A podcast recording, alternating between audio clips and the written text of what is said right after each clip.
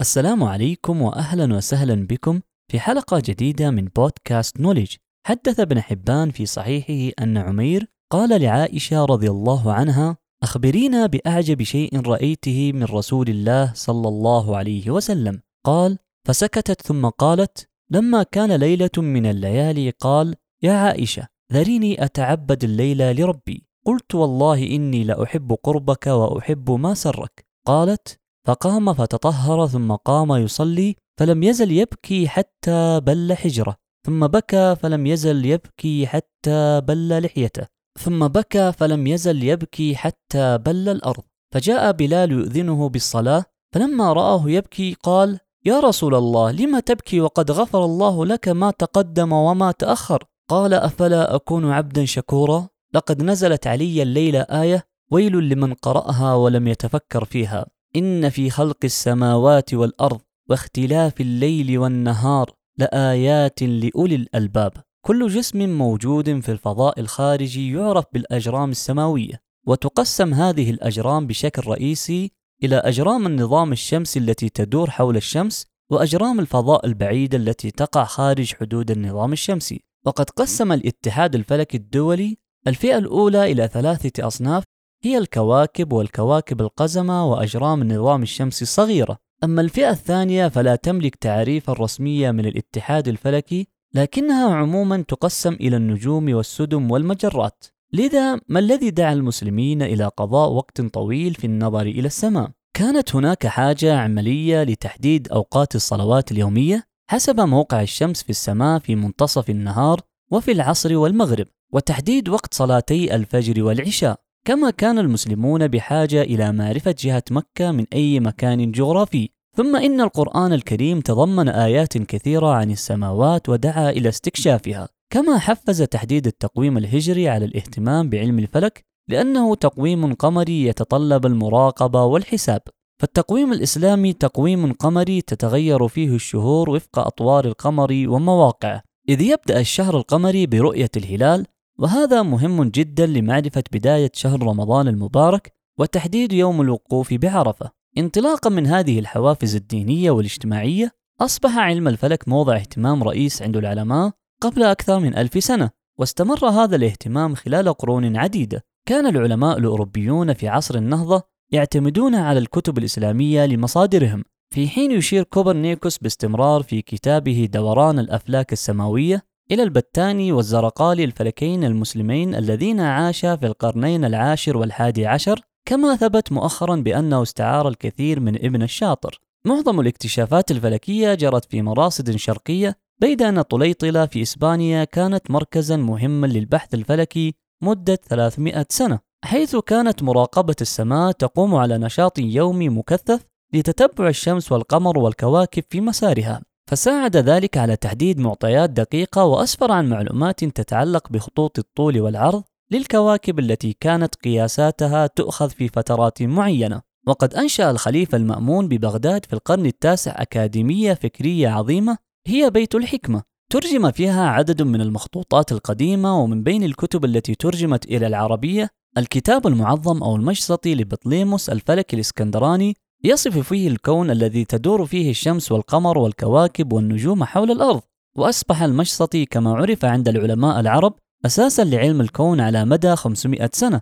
ومع ذلك طور المسلمون أساليب الرياضيات في هذا المؤلف وتجاوزوها. وفي حقل علم المثلثات بوجه خاص فإن التقدم الذي تحقق في البلاد الإسلامية وفر الأدوات الجوهرية لتطور علم الفلك في عصر النهضة الأوروبية. أسهم كثير من العلماء الفلكيين في حقل دراسة السماوات إسهاما كبيرا ووضعوا الأساس الذي استند عليه علماء الفلك فيما بعد.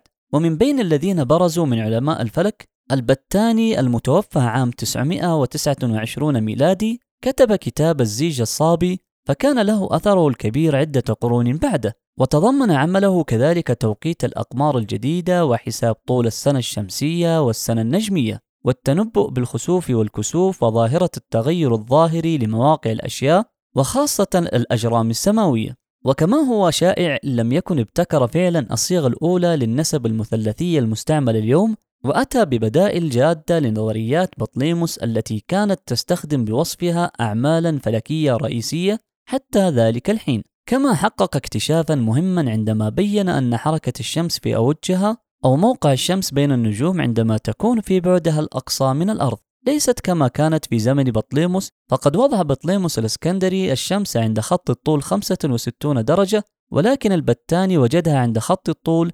82 درجة. لا يمكن أن يعلل هذا الفرق بعدم دقة القياسات ونحن اليوم نعلم أن هذا الفرق حدث بسبب تحرك النظام الشمسي في المجرة.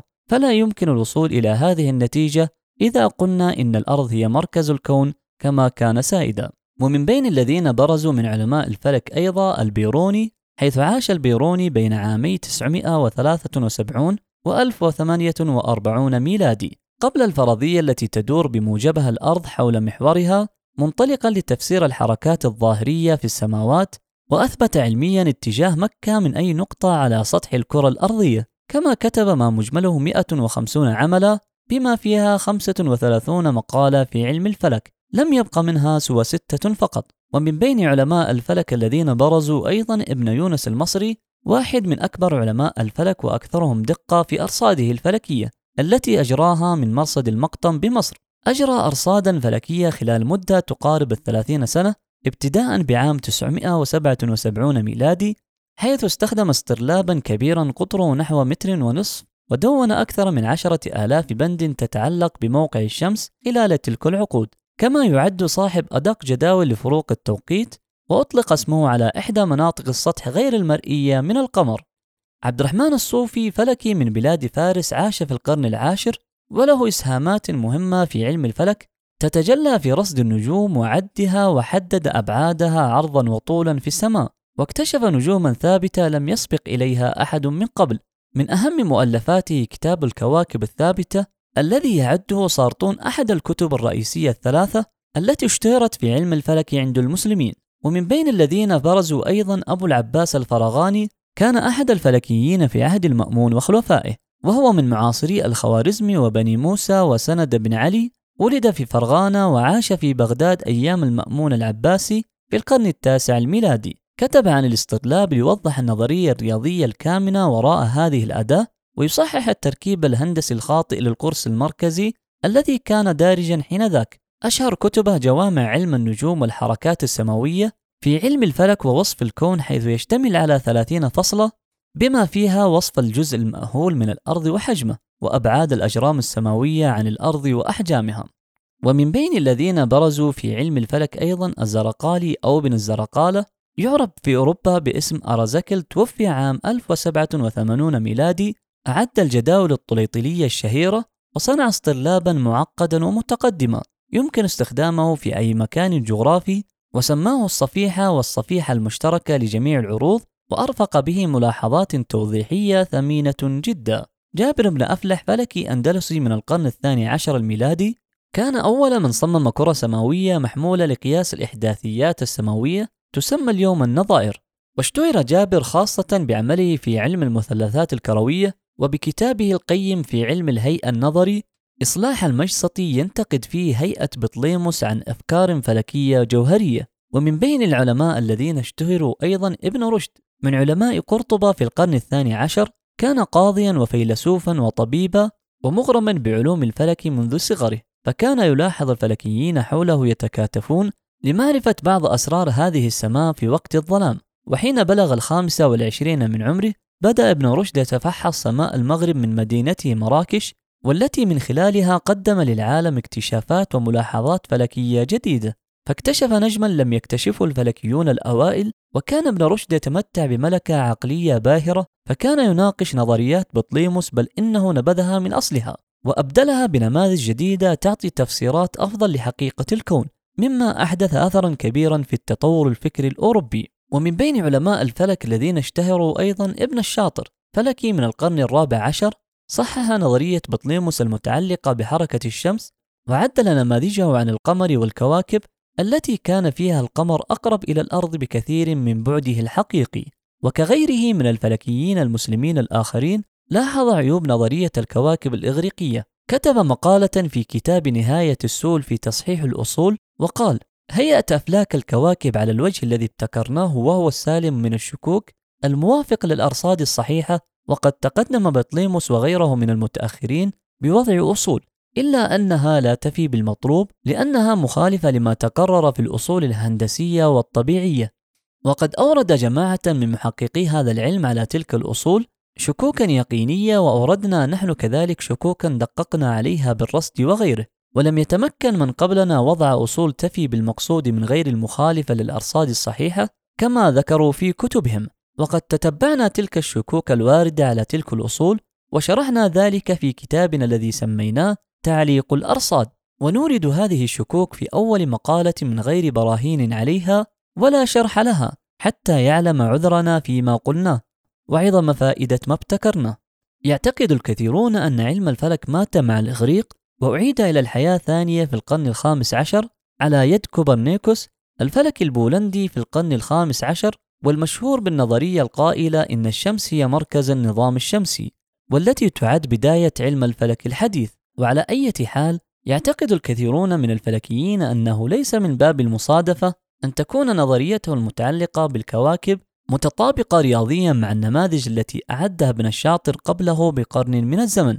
ومن المعروف أن كوبرنيكوس اعتمد كثيرا على مقالة البتاني الشاملة التي تضمنت بيانات مصورة عن النجوم وجداول الكواكب. إن المبتكرات الرياضية التي اكتشفها المسلمون قبل كوبرنيكوس يشار إليها في تاريخ العلوم بوصفها خطوطا متجهة ثابتة الطول تدور بسرعات دائرية ثابتة. وتعد هذه المبتكرات متطابقة مع تلك التي استخدمها كوبرنيكوس والفرق الوحيد والمهم بينهما هو أن الأرض عندهم كانت ثابتة في مركز العالم في حين أن كوبرنيكوس افترض أنها تدور حول الشمس. استخدم كوبرنيكوس كذلك أدوات خاصة بعلم الفلك المشرقي مثل المسطرة التي يقاس بها اختلاف المنظر أو الاختلاف الظاهري في مواقع الكواكب. وكانت تستخدم سابقا في مرصدي مراغة وسمرقند. ما زالت آثار علم الفلك الإسلامي في العصر الوسيط ماثلة في الثقافة العالمية حتى اليوم.